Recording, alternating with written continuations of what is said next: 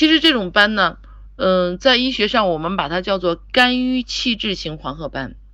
这个呢，是因为他的肝郁气滞，心情不太好，所以呢才会出现的这种色斑。我们知道，女人在怀孕的时候啊，或者生孩子的这个前后哺乳期，真的都是很辛苦的。在这个时间呢，能够保持一种良好的心态，真的是不太容易。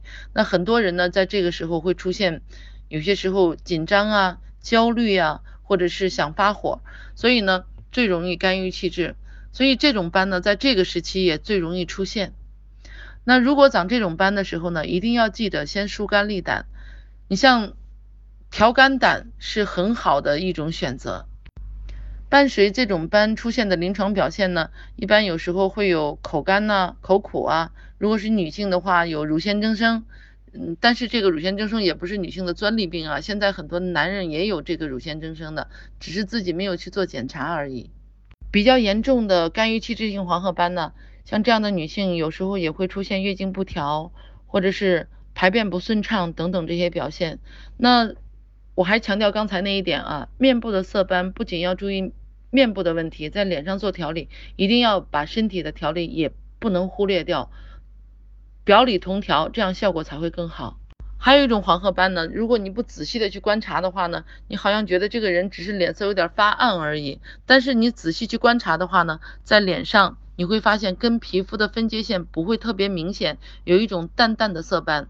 一般呢，像这种斑呢会出现在面颊的部位。那像这种斑呢，我们把它叫做脾虚型黄褐斑。脾虚型黄褐斑呢是面部色斑当中颜色最淡的一种。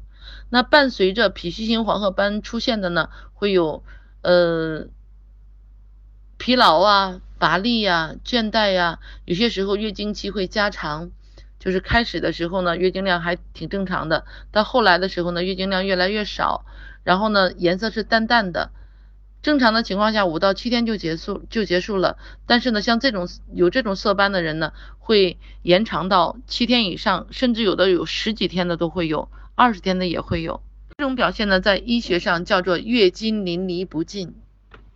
说完了颜色最浅的斑呢，我们再说颜色比较重的斑。那最重的斑呢，也会出现在面部的两颊的部位啊，包括这个下巴这里也会有。